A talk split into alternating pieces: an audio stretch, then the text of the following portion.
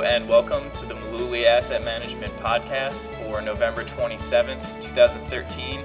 It's Brendan, and today Tom and I are going to talk about a question that a lot of people have, which is, how is my annuity taxed? It's a good question. It is a good question, and probably one that you should be asking before you get involved in an annuity, but most people don't do that. It's unfortunate. A lot of people find out how their annuity is taxed after they've owned it for a while, which is really too bad. Yeah. So a big selling point with annuities is, oh, well, you're not going to have a 1099 with an annuity, right? Right. You know, when I started in the investment business in the 80s, this was how the annuity wholesalers would come around to our office and tell us, this is how you sell it. There's no 1099. With an annuity. So ask your client, hey, Mr. Client, do you have money sitting in a CD? Well, sure I do. Well, do you take the interest out at the end of each year? No, I usually just roll it over. Well, you got to pay tax on that. So you can accomplish the same thing with an annuity, and you're not going to have a 1099, because if you're not taking the money out, then, you know, why bother paying taxes on it? Right. So the account's going to grow tax deferred. Not tax-free, though, we can't, until you take the money out. We can't stress that enough. Yeah. It's tax-deferred. You're definitely going to be paying taxes on the gains in the account. Yeah. But with an annuity, it just happens later than you you expect. Right.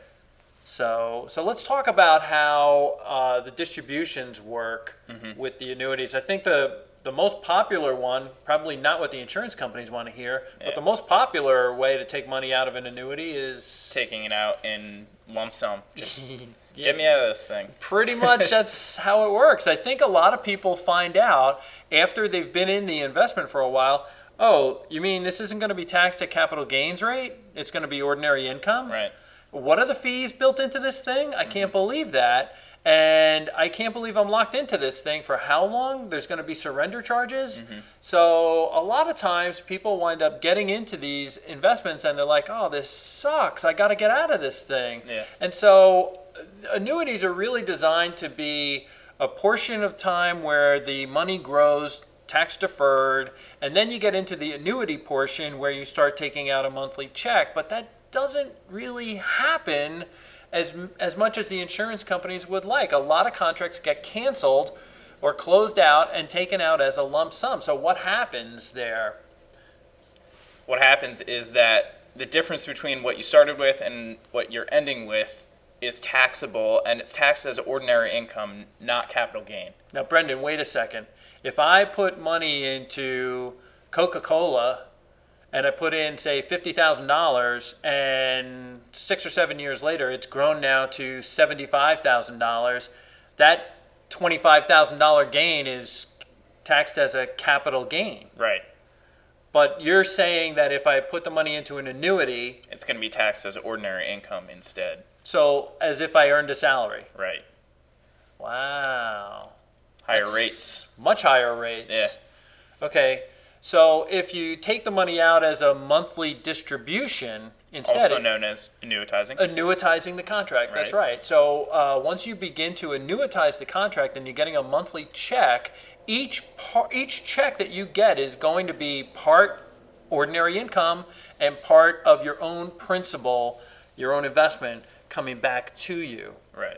But like we said, not that many people make it to that phase of the annuity because they find out something, or you know, whatever happens, change. You know, sure, they end up getting out of it and taking it out as a lump sum. Right. So another thing that we should probably cover is if the owner of the annuity passes away. If the annuity hasn't been annuitized, the money goes to their beneficiaries. Right. The beneficiaries are going to be taxed, you know, at ordinary income rates, just as the owner would have been. Correct. And the money can be deferred up to 5 years, but that's it. Let's talk about that because a lot of times people think, well, I can just pass this along to my beneficiaries, But the problem is your beneficiaries have to take this money out of the annuity contract within 5 years from the date of death. Right. Now, that could be bumping them up into a different tax bracket, couldn't it? Most likely, if it's a large annuity, it would be. So depends on the size of the annuity they're going to be paying higher taxes on that. Yeah. They won't be paying capital gains. They'll be paying ordinary income. Right. A lot of times when you're clearing up an estate, the annuity does get retired or cashed out. Mm-hmm. But there is this taxable situation that happens. There are times, however, where if it's an attractive rate that they're earning on the annuity, they say, hey, I'm going to wait as long as I can on this. You can defer that decision to close out the annuity contract as a beneficiary for up to 5 years. But if you don't do anything, on the fifth anniversary, date of death, you're going to get a check. Yeah. You're going to get a check in the mail. You don't have a choice. And you're going to get a 1099 for all the interest that you're going to be taxed on. Yeah. So now, if the annuity owner dies and is already starting to take checks, they're annuitizing that contract, well, there's a couple of things, right? Yeah. I mean, if they chose the lifetime payments, then they stop, obviously. Game over. And that's how it goes. That's the end of that. Yeah. Now, they also have options when you're annuitizing a contract. You can say, well, I'm going to take it over a joint life, myself and my spouse, mm-hmm. or I'm going to take them over a fixed period of time. I'm going to take the payments over 10 years or over 20 years. If you choose 10 years of payments, that's 120 monthly checks. Mm-hmm. So if you happen to die before that whole thing is paid out, they'll continue. The checks will continue for the entire balance of the time, for the 10 years or whatever the period you've determined when you started this thing, and they'll just go to the beneficiaries. But of course, it comes with a 1099 as well.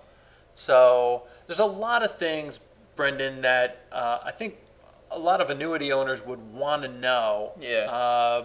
It basically comes down to asking the right questions before getting involved with an annuity or any kind of investment, really. You have to know the questions to ask, because you don't want to be surprised later when you're already involved. Yeah, and I hate surprises. I say that all the time to my clients, and I'm sure they don't like surprises, especially like this as well. And we've kind of come to say around here in the office that one of the best questions to ask before you get into an investment is, how do we get out of this investment? How do we get out of this thing? Right. Yeah, and that's really important to know that. Yeah.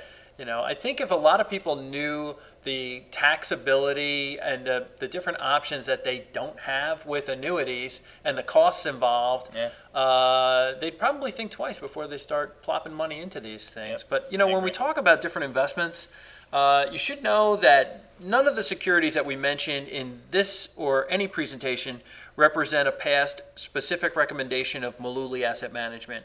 And this presentation is not a recommendation to buy or sell any kind of securities that happen to be mentioned here.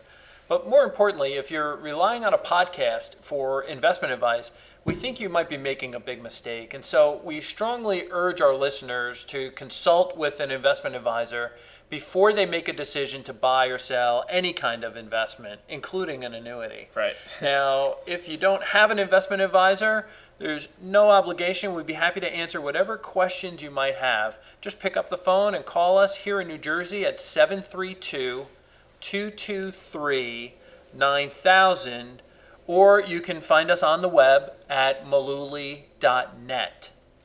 Okay, that's all we have for this week. Hopefully now you understand how annuities are taxed a little bit better. We hope you have a happy Thanksgiving, and we'll be back next week with a new topic. Thanks for listening.